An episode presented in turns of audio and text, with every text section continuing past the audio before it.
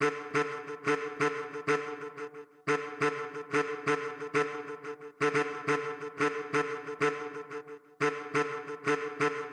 listening to the House Divided podcast.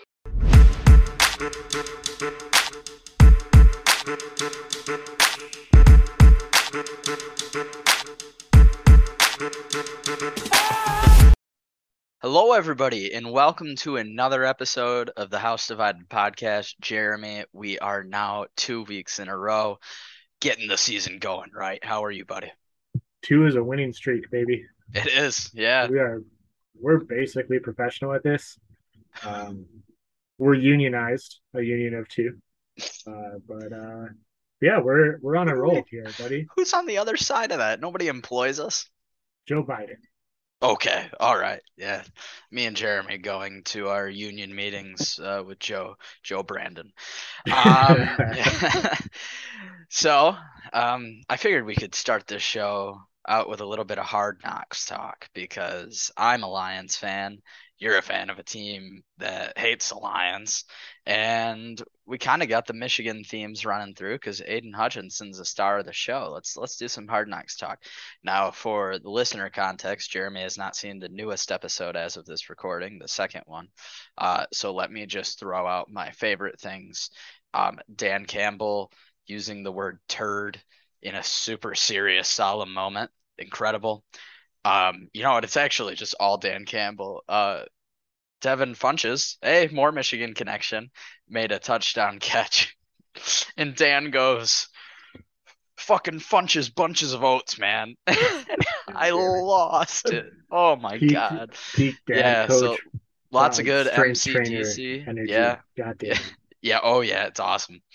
Lots of good Motor City Dan Campbell. Um so but you've seen the first episode. How how is it from a would Spartan say- watching your rival perform Billie Jean and go viral on sports Twitter? I would say that was good. I my wife enjoyed it. Um, it's funny because that makes each of our sides have been represented because uh, represented now because uh, the year again this is you so to fill in the listener this is your first time watching Hard Knocks. I've probably watched Correct. it just about every year. Um, when the Bucks were on it, that was Riley Bola's uh, rookie year, and he had to sing a song, and he did uh, six seven nine uh, for his song. So, and that also ripped ass. So it was awesome. So I think it's good that you guys are in the lexicon now. The favorite part is the guy blind catching a shirt and then just whipping Oh around his head in the front Oh row. my god. Um, Jared say- Davis just launching his shirt in the first place. Jesus. I will say uh, um, some other highlights. I know for episode two, I haven't even watched it yet, but just I'm on Twitter all day. I'm gonna love the discussion of TJ Hockenson wearing the short shorts. I'm team Oh, yeah. short shorts. I have a leg tattoo. I'm all about show your legs. Let's go. Um, We like some we like some man legs on the Yeah. House Divided Yeah. podcast. And yeah, we're- we're I, I was also a fan of the Hockenson shorts, man. Um, I will say some other highlights from the first episode. I loved Dan Campbell discussing that uh, climbing over the gate in his house where the dogs are held back almost made him break his wrist, which was going to make the up downs harder. And I 40 related to that. I related to that so well because we have dog gates everywhere, and I've had to carry, you know, my now two year old, but there are times I'm carrying a four month old baby trying to climb over those, and I'm thinking, all it takes is like one thing not sitting right on the other side, and I'm me and the kid are going down. Um, so I really related to the Dan Campbell uh dad story there. The only thing I love, I'm hoping they get out in the city more. The first episode was just all Allen Park, and like they went to the stadium, they had their scrimmage, right? But like I'm, Yeah. I'm waiting for the hard knocks. You know, like they usually have like by you get to like the second or third episode, like you have the rookie that like goes to the Detroit Zoo with his fiance, and they're talking about camp. But like you get to get some cool shots you, of the you city. got a and- yeah, you got a little bit of David Blough going Okay. out and not really doing anything with Detroit though. It was more about him and his wife. If you didn't know, his wife is a uh, Olympic sprinter, so Okay, uh, they got a good relationship going on. But yeah, they, they got a little bit more outside Yeah. of the normal So that's the stuff. I mean, like, like I mean, some of the stuff I remember, like, yeah, like the first the first season of Hard Knocks, I want to say came out when I was like in high school, and I was obsessed. Uh, and it featured Jared Allen, who was with the Kansas City Chiefs at the time.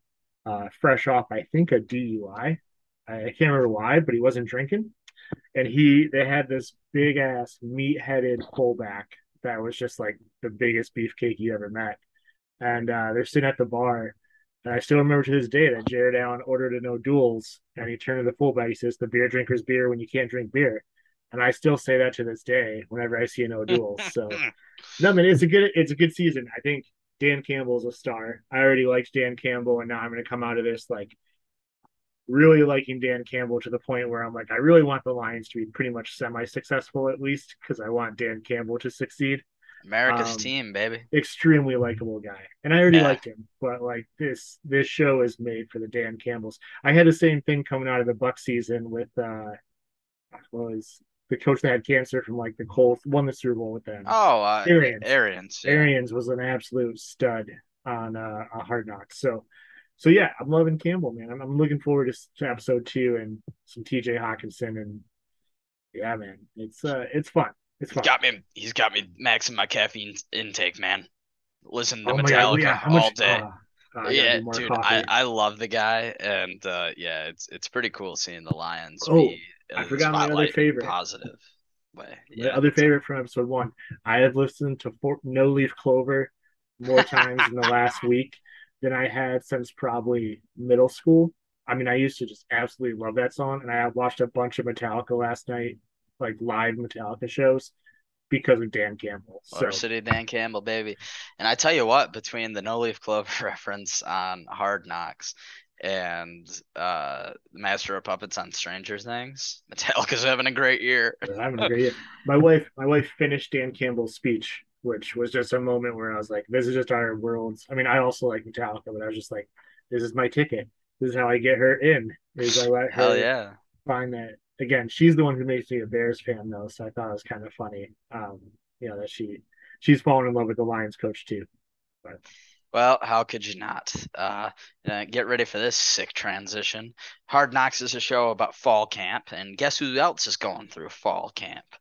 Our teams, Jeremy, Michigan and Michigan State. Uh, Ugh. the the Kool Aid is coming out hot on my side, at least. I, those those message board posters really know how to get a guy riled up, you know.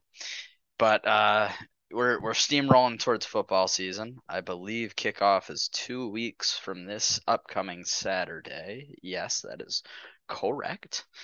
And man, I'm excited. So I figure it's time for us to start talking previews. And as we said, we're going vibes here, vibes only. Just kidding. We're gonna we're gonna talk a little bit about real stuff, but uh, we're gonna go with our top four storylines on the offensive side of the ball for each of our teams. Uh, four being the the number of teams that get in the playoff. So that's our uh, numbers here. Uh, Jeremy, let's let's lead off. Let's trade. Let's go back and forth. Keep the discussion. Keep people. Don't let Michigan fans tune out for 20 minutes, and same vice versa. Let's let's go back and forth. Uh, and I'll let you lead since your team beat my team. yeah. I actually, you know what? I thought of another transition there too. Like, I don't remember what the summer was like heading in, but I just remembered that All or Nothing also was uh, at Michigan before.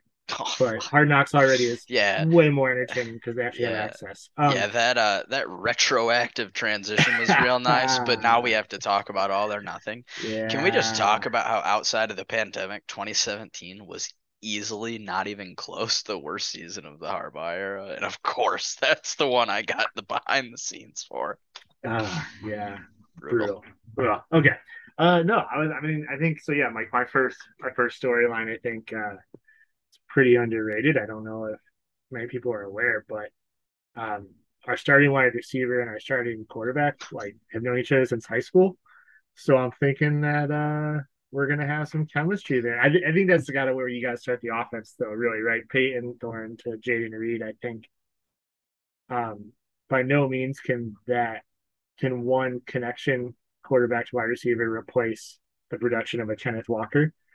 But I think for if you're an MSU fan trying to find the positive or trying to find where you replace some of that production, it's that you look at can we take a step forward in the passing game and and see a little bit more out of what was I mean, a pretty darn productive pairing last year.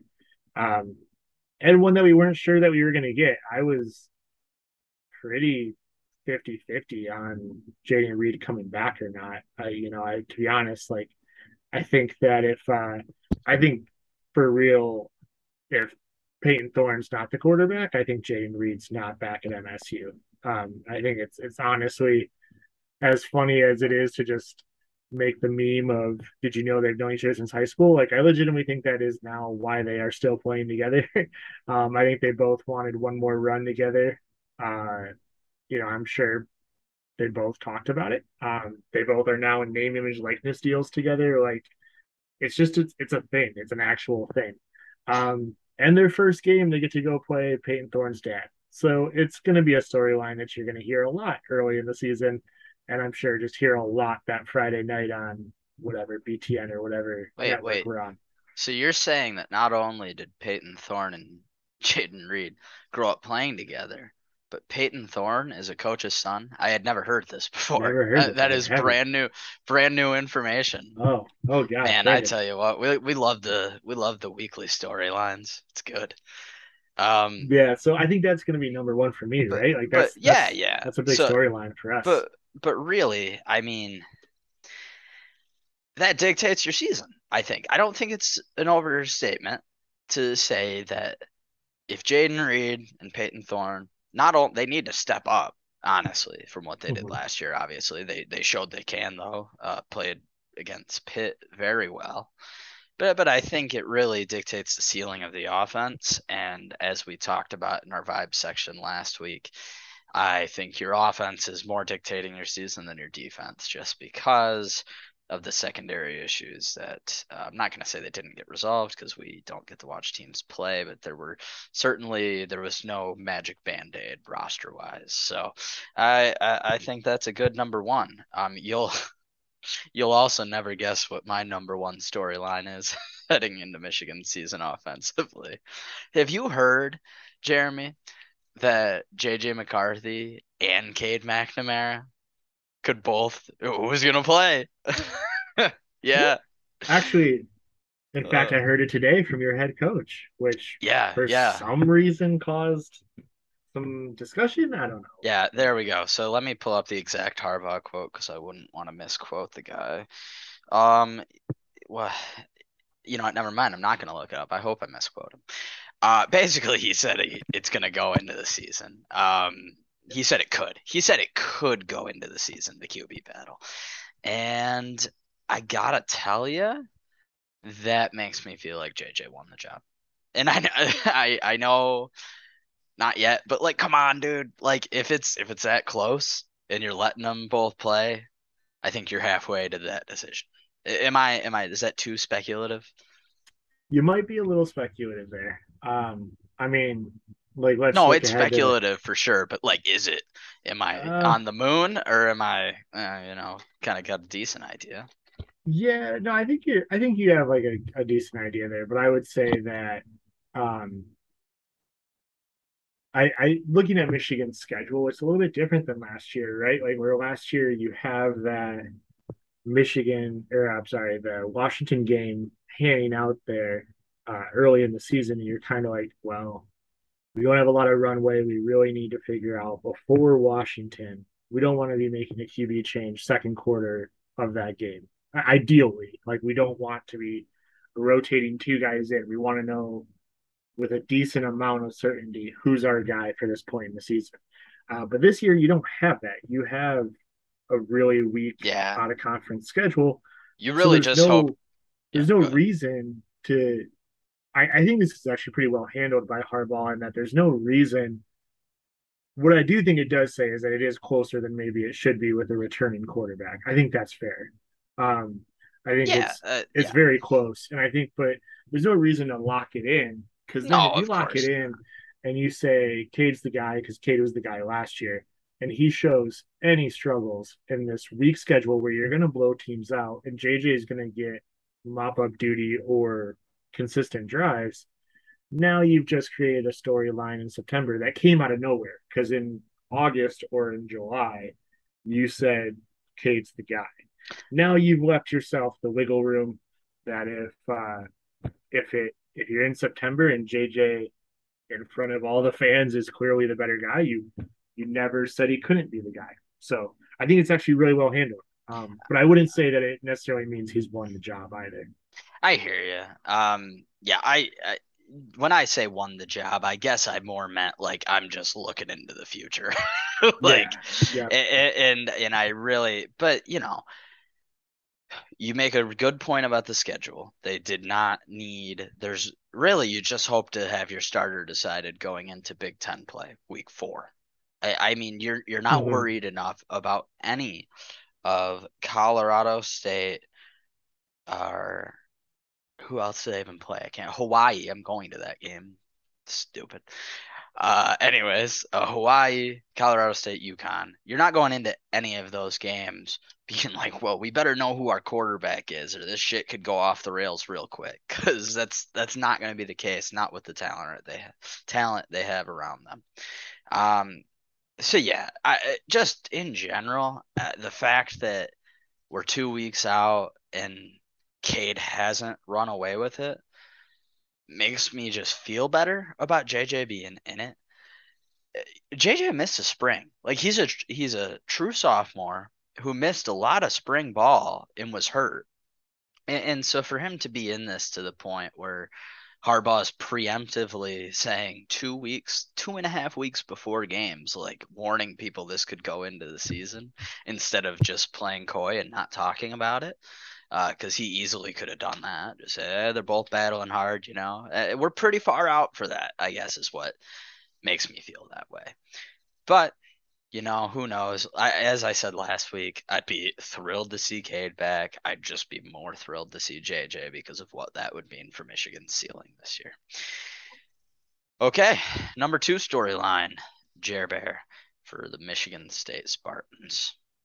Offense. Number two for us, let's see here. Uh, well, we kind of talked about replacing the uh, the reduction of a running back that was close to being a Heisman finalist, I guess, right? Um, I think for us, the second storyline has got to be who do you replace him with one guy, or how does this running back room go this year? Because I think that's even the more intriguing thing is does it become a one for one? Does Jalen Berger, the Wisconsin transfer, you know, former four star, does he carry the load? They were talking about him a lot out of the first scrimmage, um, but pretty limited college carries at Wisconsin. Or is it Jarek Broussard, who played with Mel at Colorado, has won Pac 12 Offensive Player of the Year? You know, I think they neither one of them alone is a Kenneth Walker um, and like well rounded running game. So it's does it become a stable and the two of them can replace some of that production, or does one of them really run off, or does one not really reach its potential, or do they both kind of underwhelm? I think that's going to be a big storyline because if they both underwhelm, um, that relates back to the first storyline and makes it a lot harder for Thorne and Reed to do their job. So, uh, you know, I think we need to have at least what I mean. What I you know, I would love to hear your opinion on it, but I think we need to have at least a eighty percent replacement like of Kenneth Walker to to have a successful to have a eight or nine win season. Uh, like don't need a hundred percent because I don't think that's even possible in my opinion. Like Kenneth Walker's season will probably go down as one of the best individual performances I ever see of a Michigan State player. So it's not just going to say, "Yep, we go the next year, we pull out of the portal the next one." that's just not how life works. But uh, but yeah, I think we probably need at least like an 80, 85% replacement to to reach some of the goals they want to have. So uh, or be in conversation for the goals they want to have. So that's going to be a big storyline that similar to the Cade and JJ is not going to be solved early in the season. It is going to be solved over multiple games and it's going to be solved in the Big 10 season when competition really stiffens up. Yeah, I, I think it'll be really interesting to see how the run game translates this year because a lot of last year, I mean, Kenneth Walker just had so many yards after contact and like he was not being given a bunch of holes to run through. Um, so it's not as simple as maybe on the Michigan side of the running back room. You lose Haskins, but you're confident that whoever is plugging in there is going to have somewhere to run. And, and, I'm not super confident with that on Michigan State's end.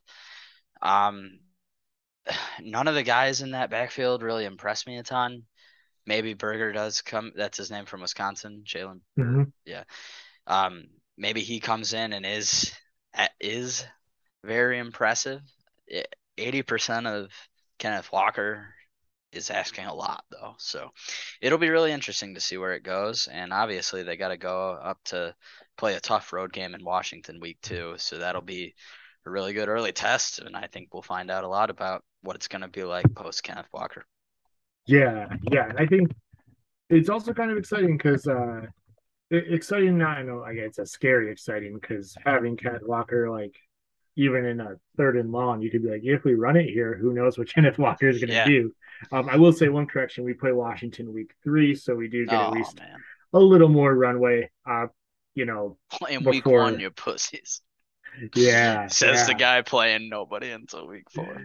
Yeah, but um, but no, I think I think uh, what's also kind of exciting is like how how you go about using them. Like I think Jarek Broussard is a little bit more slight build and you know can you catch the ball out of the backfield or do some different things with him? And do you have like a more change of pace back and then like your every down back? Like I just I'm kind of curious to see in year three where like I've been pretty happy with the Jay Johnson offense experience, and I just kind of want to see what happens with uh like is it is it everything we think it could be, or was it Kenneth Walker? like I think that we'll we'll learn a lot about um maybe the optimism or where we should feel with uh the the long term health of like the current staff. It meaning not at Mel Tucker's level, but his offensive staff. Uh, you know what what work they're putting in. Yeah, and uh, man, I hope it goes poorly. Anyways, uh, sorry, couldn't resist. Uh, my number two storyline going into the 2022 season for the Michigan offense is centered around the offensive line. Um, Jim Harbaugh, since he got to Michigan, has not been shy about saying that he wants his identity of his football team to be able to pound it down your throat and run you over and have the biggest, baddest dudes on the O line being the core of their team.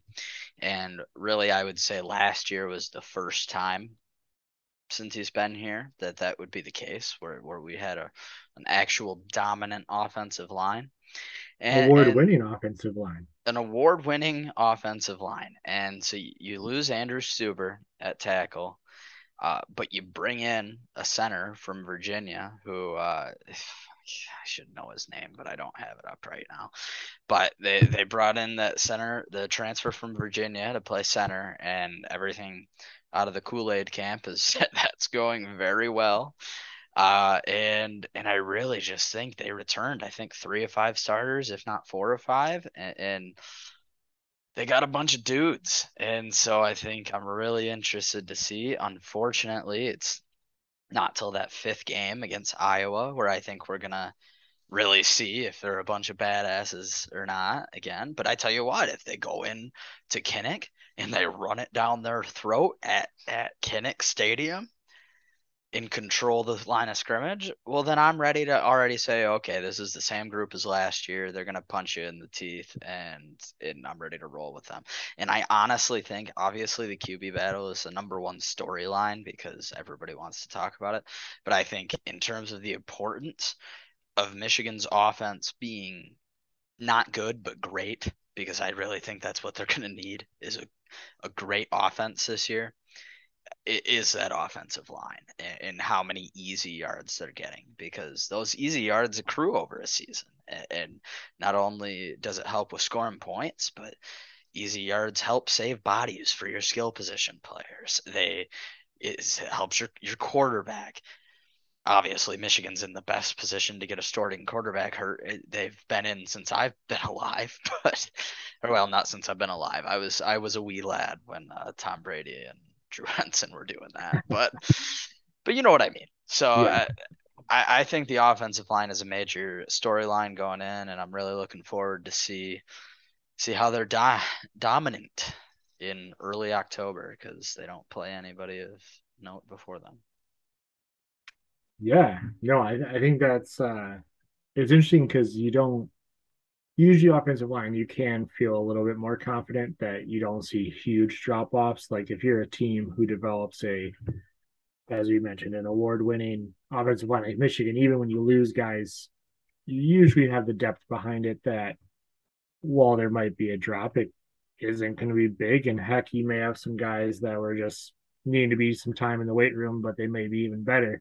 Um, so I think I wouldn't be expecting a huge drop off here, but it doesn't take much for that drop to feel huge. Right. Either. Yeah, um, that's absolutely you know, that offensive line, like to me, I mean, I think a lot of credit really goes to the defense for that game against Ohio State, but I think that every offensive line Michigan had previous years, you guys are in a close game with Ohio State. The reason you mashed them and just ran that thing the hell up was they just were on otherworldly that day. I'm gonna disagree with you. Uh, yeah, the the defense was was great that day because they stopped Ohio State like two or three times. But but really, dude, I if Michigan doesn't have that offensive line, I don't think you can confidently go out and say, "Hey, we're gonna go score on every drive in the second half."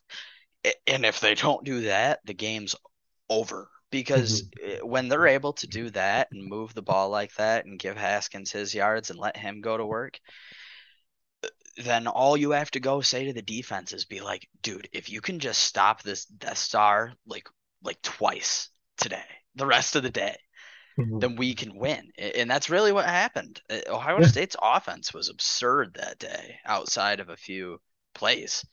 Um, man, but but I I, I do get your point because it does. No, help. I think if anything, I wouldn't say we completely totally disagree. I think you just even emphasize what the offensive line did more than, than yeah. I gave them credit for. I think yeah, if anything, we're just you just emphasizing even more what I was saying there. And yeah, I mean they were like like I think all the highlights coming out of the game, I guess, are Aidan Hutchinson or or you know the defense on the field with um or but again I think the offensive line running over when yeah, the little skirmish with someone getting their helmet ripped off. Like that was the best moment like of. I, I don't think we podcasted through Michigan football being unbelievable. Uh, so I'm just gonna ramble about this for just like 30 seconds. that moment is like peak what you want to happen in the game where you finally beat your rival after mm-hmm. being 100%. stranded in the desert for 40 years and then you finally get the promised land for that to happen unbelievable moment and it was really and representative of the and whole to have it happen and at, at home. home. yeah oh yeah it got the crowd going yeah it did. In your favor like if that happens at ohio state it gets the crowd going but the other way right right.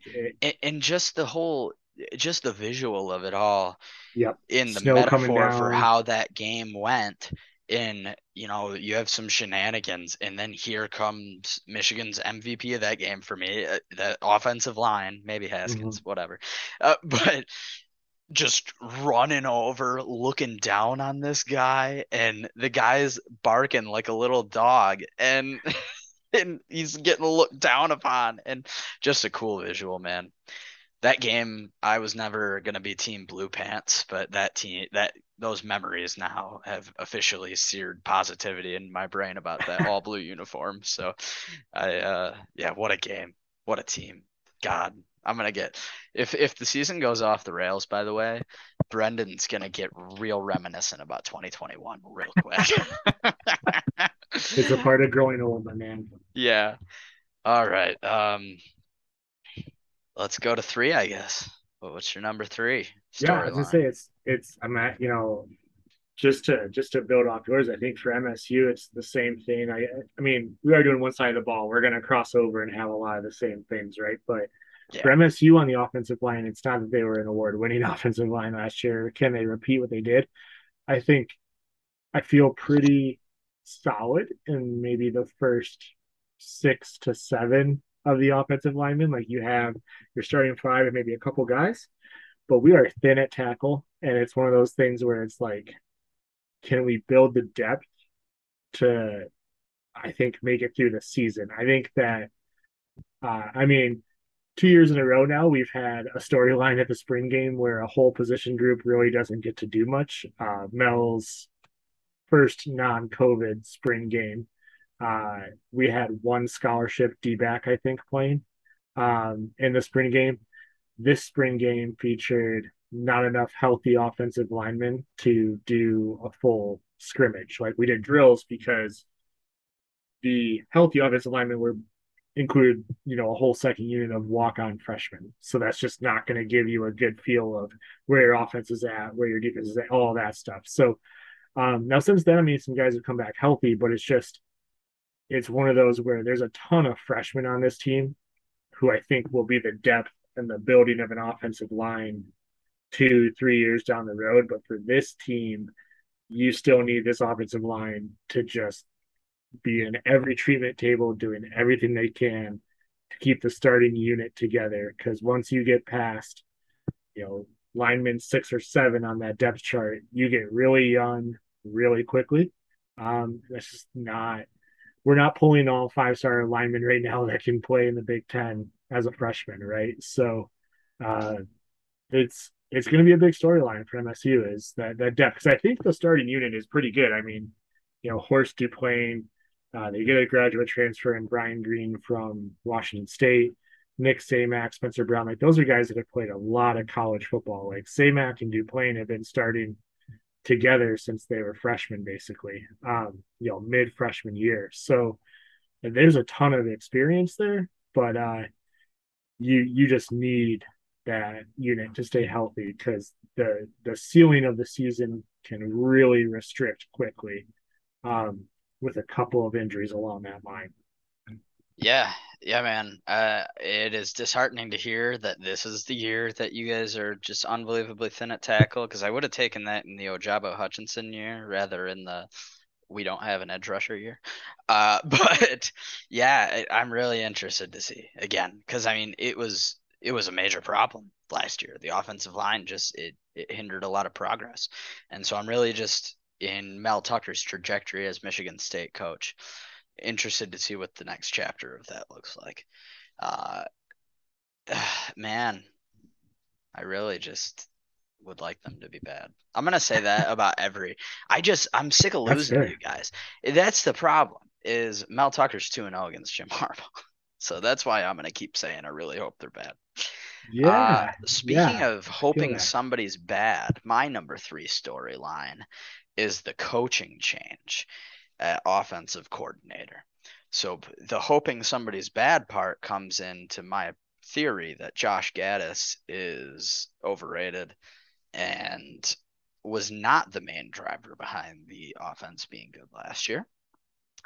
Uh, Michigan brings in, well, they have co offensive coordinators. You brought Sherrone Moore in from the offensive line good unit to move someone up. Yeah, no, no shit. Yeah. I mean, and if you're gonna move someone up, that's it's a good place to start. Yeah, from that team then, last year. Yep, and then you have oh my god, and I'm I fucked it up last week, and so if oh I pull god, the that's why you if I pull the wrong Zoom call. if oh. I pull the wrong name out of the hat, I apologize, but I think it's Matt Weiss. I think that's what we agree. Yes, on. yes, yes. okay, that's what we said last week. So here's my question to you. I uh, not but, knowing how the, it was set up last year. Was Sherrone also like? Did they do the thing where he was OL plus run game coordinator thing, or was it all Gattis? No, it was it, Gattis had offensive coordinator. There was no and then run it was game just, coordinator. It was okay. yeah, and that is the part that makes me nervous because um the run game coordinator, pass game coordinator of Pep Hamilton, Ed Warinner, I was just all saying, that that didn't really work for me. I gotta say, Jim Jim has had bad experiences with the dual coach thing. And I mean, on our side of things, we've had bad experiences with the co defensive mm-hmm. coordinator experience yeah. in the past. Yeah, I'm a so little I'm not skeptical. a fan of the co thing. I'm not Me a fan neither. of that. Um, gotta be honest. I, I hey, I, am not going to offer you pushback because it also makes me nervous. The the one thing I'll say is Sherrone Moore. I mean, obviously did an excellent job, and we highlighted that. But Matt Weiss, nobody thought Cade McNamara was going to be fucking anything last year. And uh, we were talking before we recorded about how my biggest worry going into the year was about Cade McNamara. And so it, it just you got to factor that in as well. I think you got to think Matt Weiss had something to do with that. Hopefully they continue rocking and rolling. But my guess, my biggest thing with this is their job isn't hard, right? You bring back all those offensive linemen. You bring back everybody who caught a pass for you last year except for uh, his, well, no, Hassan Haskins didn't catch out of the backfield. So you you bring back everybody who caught a pass for you last year. You have two guys who were freshman, sophomore last year at running back, making that leap to sophomore, junior, which is a big thing. And I really think that it would be hard to screw up this offense. So I guess that's my prevailing theory, and that combined with just thinking very little of Josh Gattis, I, I, cannot emphasize how little I think of Josh Gattis. Um, he he really I think fell into this situation, and then for him to just be like, you guys weren't gonna make me the head coach if Jim left, so I'm leaving. like fuck you, dude. Get out of here then. Nobody gives a shit. They're gonna they're gonna be just fine without you, and I hope they average 42 a game. So we'll see. I don't know. I think the coaching change is gonna go well, despite my worries about about the old co uh, co situation. I think I'm gonna need you to timestamp when you uh you know with our professional editing that we do. I'm gonna need you to timestamp that because that could just be a great thing to pull if this doesn't go well and like Josh Gattis is killing it at Miami. Just for that the like would be hilarious. The, it would be a great one to pull. But no, I he doesn't seem like a very uh yeah, that was kind of weird. Like I it's it's hard to be the offensive coordinator that just was a pretty big uh, you would assume a pretty big part of helping your team get a Big Ten championship and you just instantly burn everything that you built up with that fan base yeah, yeah. Uh, immediately. No, and but what I will say leave. here is that I think I think everybody in the room knew his ego was something like that because so schools can only nominate one coach for the Broyles Award, and that was the big deal when he leaves. Oh, Broyles Award winner leaves Michigan. Oh, blah blah bro, he wasn't the best coordinator on his team. And I am positive they nominated him because they knew if they nominated Mike Macdonald, he'd be pissed. And yeah. just yeah, so I I don't know. I'm making a lot of conjecture here, but I think it's fun because I don't know him. So what, what does it hurt? Yeah. Yeah. All Confirmed right. listener. All right, and so we're gonna switch it up. I'm just gonna steal the last one, and go we're ahead. gonna go with Michigan's last storyline. Uh, for me, it's Ronnie Bell. And I think it's really interesting. Ronnie Bell is in a peculiar situation.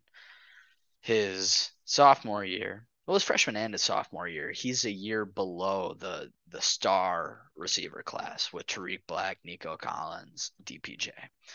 And even when he's a freshman and then his sophomore year, he didn't outshine him, but he was a dude with him. So then those guys all move on to the NFL. He comes up for, you know, his or well, no, I think it would have been a senior year because junior year was COVID. That didn't happen, and uh, so he went into his senior year thinking, okay, well, he wouldn't have got drafted as a junior, but this guy's gonna play himself into the draft. Well, he gets hurt in the third quarter of the season opener for the year and so he has no opportunity to play into a draft board. He didn't position himself prior to that where he can take a senior year off and get drafted. So now Michigan gets a fifth year wide receiver back that they really shouldn't have. They shouldn't have a 23 year old Ronnie Bell. Um, he should be in the NFL at this age, but just circumstances keep him here. But he's coming off of a year long injury. And so I think it's just really interesting. I think that this could play out one way where he's that dog and can just take the top off a of defense, gets a bunch of yards after catch, looks like a senior Ronnie Bell. But I also wouldn't be surprised. I don't know. Michigan, eh, their wide receiver room right now is kind of stacked to the point where they told Mike Sainristil, who's a pretty good receiver, they told him might want to hop on the other side of the ball. So Andrel Anthony is taking the freshman to sophomore lump jump, and it sh- it won't be a lump, folks. It's gonna be a it's gonna be a mountain I'm I'm seeing it. He's gonna he's getting Braylon comparisons. Where it, so I, I mean That you have hurts. he could he could easily be the go-to guy and Ronnie Bell could fade into that Cornelius Johnson type role. I, I don't know what to expect and honestly I'm really excited to see. Uh, this is one where you know with the offensive line and obviously the quarterbacks we talked about we're not going to know right at the beginning of the season. Obviously you're not going to get a representation of how he's going to play against the best teams on a schedule at the beginning of the year. But I think we're going to see pretty quickly if Ronnie Bell is back or or if he's just a part of the offense again. So uh, that that's mine, my last storyline. I, I think it's going to be exciting to see. I think he could be a really good guy just for the McNamara or JJ to lean on in tough situations. So uh, yeah, th- those are my offensive storylines. If you thought they were too positive, just tune in next week when I have to talk about the defense.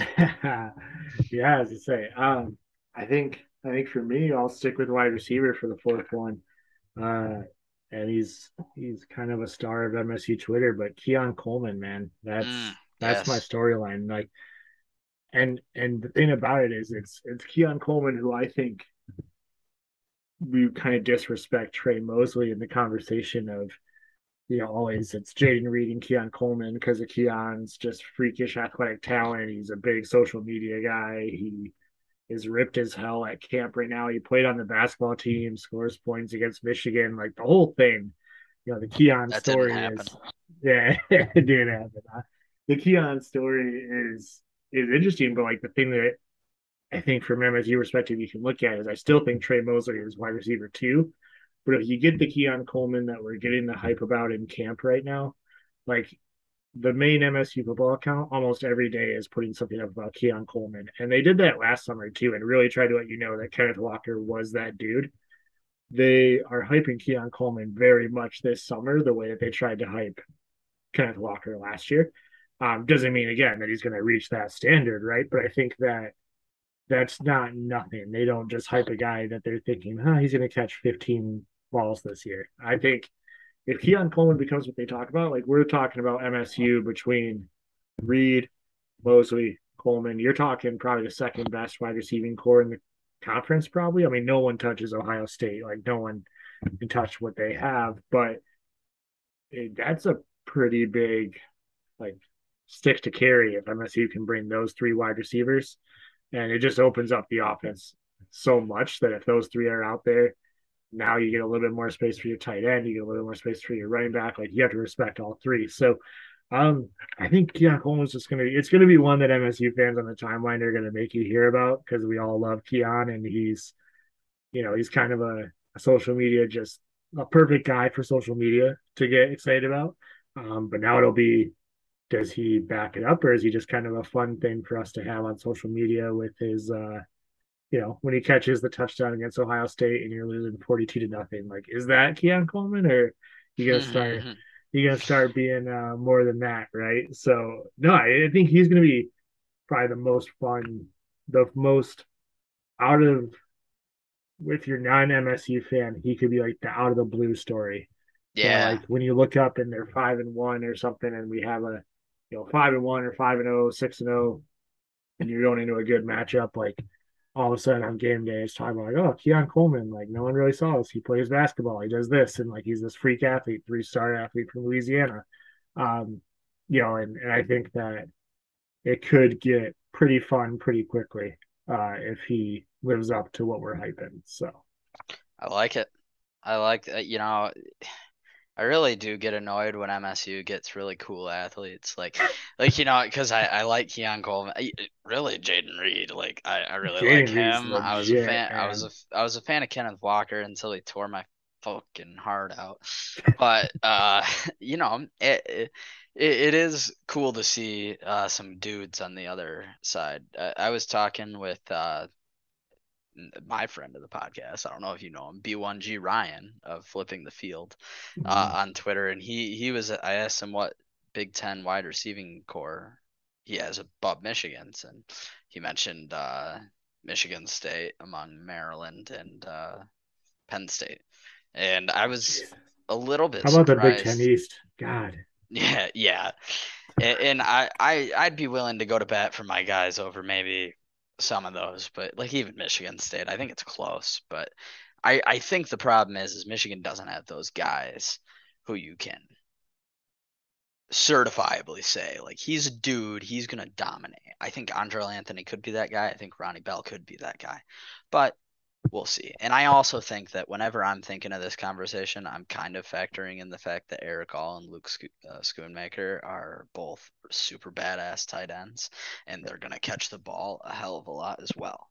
Um, There is a big out- difference. shout out, to, shout out to Eric All uh, going with the crying thing at the Ohio State fans last year. Uh, I realize this is not a visual podcast, and I just did the thing that he did and just called it the crying thing. My apologies, folks. Uh, it's where you close your hands like this and kind of move your wrist to make it look like you're wiping tears. Just so I'm- you know, I'm Brendan's jerking off right now. So Parody fresh satire. haircut. Parody just- satire, not jerking off on camera, because that'll get me fired from my job. Nah, you know, throw back to that news story when that guy got fired for cranking it on Zoom with his coworkers. Listen, that's not just some guy. That was Jeffrey Toobin. All right, esteemed guy named lawyer. Toobin cranking it on live camera. Awesome, dude. Well, anyways, that's it. So I, I um, just came up while we were talking about this Remember, we're we're we're do. in a union, Brendan. You are fine. Oh yeah, they can't fight. Do whatever you want to do. President Brendan can't do shit. we uh we're gonna each predict the final season ending uh ranking of on SP plus uh, for each offense. Okay?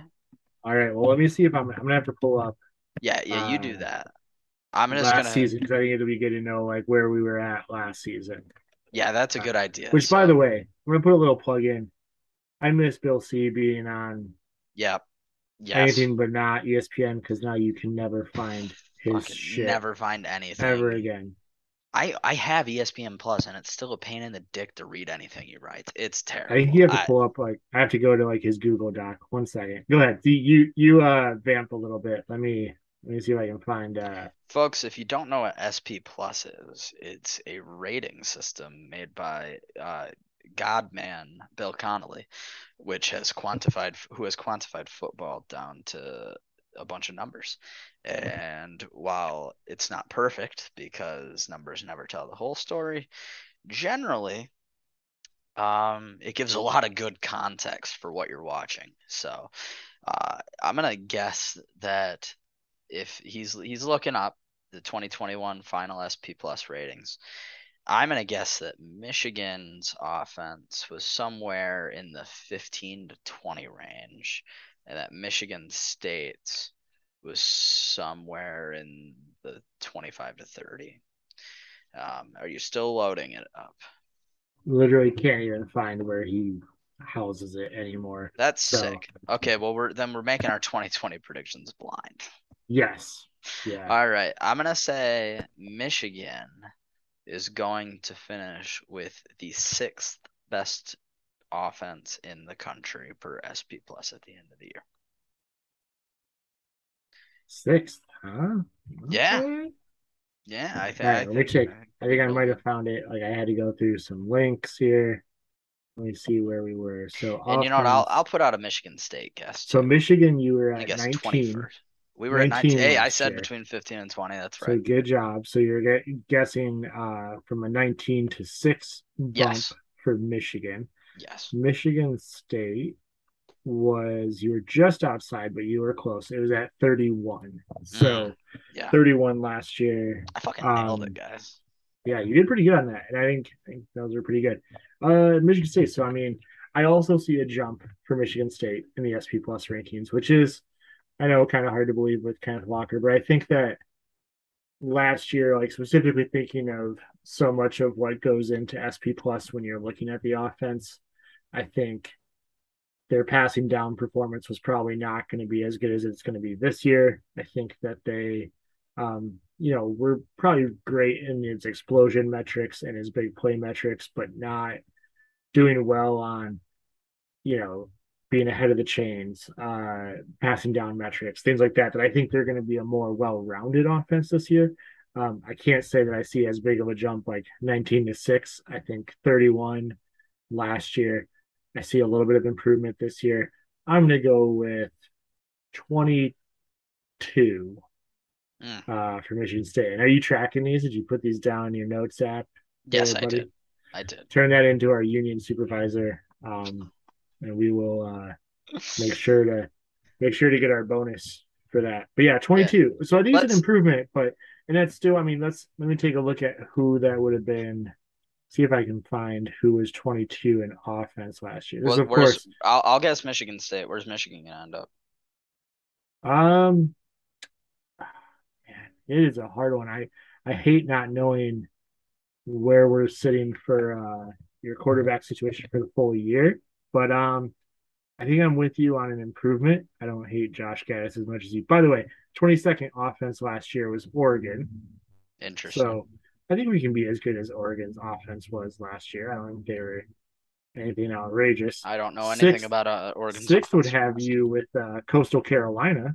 was Oh, let's last year, They put a ton of points up. So hell yeah. Um, Michigan though, uh, still a slight improvement, but I'll say it's it's from 19 to 16, like a, a minor improvement, but not not as big of a jump. I think the offensive line production is huge. I think that you still get good, consistent production out of your passing and running game. So everything comes up a little bit, but it's not a huge jump to sixth. I mean, if you guys have, well, I, well, we'll get into the defense next week, but if you guys have a sixth ranked offense, like, I think you have to say you go into the Ohio State game undefeated, then, right? Like, On, uh, or Like, 10 I mean, I guess it depends or on the 10 and defense, exactly. Uh, yeah. you know, yeah. We'll, we'll we'll get further into that last week, but yeah, I I mean I am gonna go ahead and predict ten and one going into the Ohio State game. So I, I agree. I mean that's where I, my mind's at with the offense. For MSU, I'm gonna say they're gonna finish 31st again. I think that again. your improved wide receiving core, another year of Jayden Reed growing into his body, another year of mastering whatever him and Payton Thorne haven't done yet in the- all these years.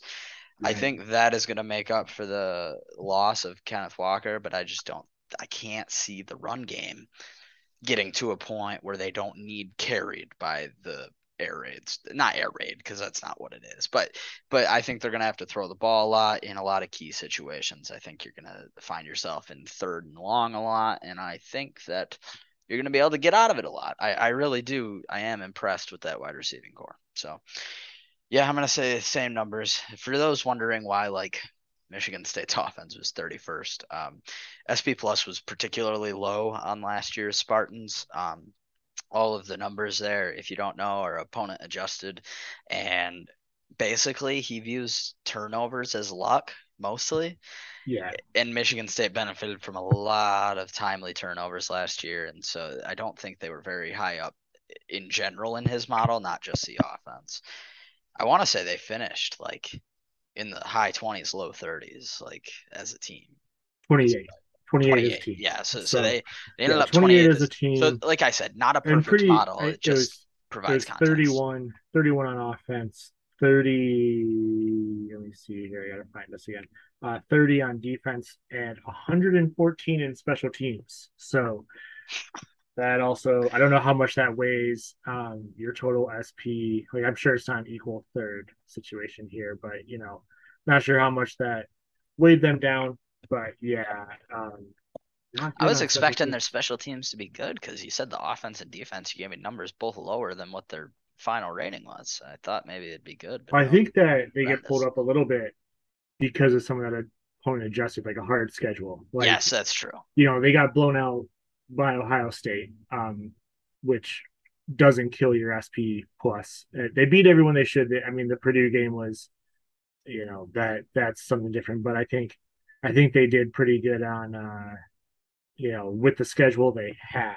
I think that they did Yeah. well for his numbers um, there. But yeah, I think I'm actually just trying to find, uh, you know, the turnover numbers from last year. I mean, 10 interceptions for Payton Thorne, 27 touchdowns. I mean, that's a good 2.7, you know TD to interception. Fumbles are a good. big part of the luck. his thing too. though. Yeah, which I can't remember. I don't think I remember really any fumbles. Well, so... see, uh, in all, well, you had one that was pretty major that uh, got Well, yeah, overturned because of a yeah. shin on the. Oh, and you have, I mean, and again, you know, speaking of luck, I mean, you have things like the the Michigan game is a great example, right, of an overturned fumble one way, and and then a JJ McCarthy just poor exchange the other way. Although Michigan State also could have recovered another JJ McCarthy fumble that game, so uh, yeah, it'll be interesting. But JJ Um, McCarthy really. Oh, anyway. Anyways, we don't we don't need to talk about last year's Michigan Michigan State game. I don't know if we do. I think we do. I think we don't spend enough time on it. If I'm being honest, if I'm being honest, I don't think we spent enough time on it last year. And I don't think we spent because I don't even know if we recorded last year until weeks later. Uh, and I and I think that uh, I think you know we could spend more time on it. I think we should take a little We- time every show until we play time. again, and uh, we should make sure that we talk about our favorite moments every week. Okay. My favorite moment from that game was the Andrel Anthony touchdown. And then I uh, I don't recall anything after that moment when we went up 7-0. That was the end of the game. Stop the count. Stop the count. That's right. Oh my god. Man, I can't believe they're okay. So if we're gonna do this, I can't believe they were up 16 points lost. That was such fucking like, dude, dude, you would have been 13 and 0. Not that it would have mattered. You still get your face pounded by Georgia, no matter what your record is going into it. But like, Yeah. man, you could have beat Michigan State and Ohio State in the same season. That hasn't happened. I don't even know when the last time that happened was, dude. I love that we brought 2003? up. Oh, this is beautiful. 2003. Just keep going. Okay. Just Um, keep going. I'm I'm so close. I will say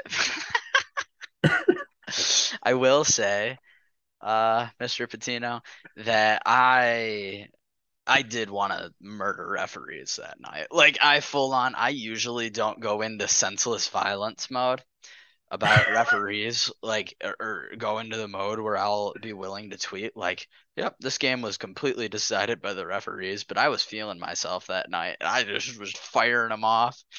Oh man, the referees were horrendous in that game, but that doesn't take away Michigan State's victory.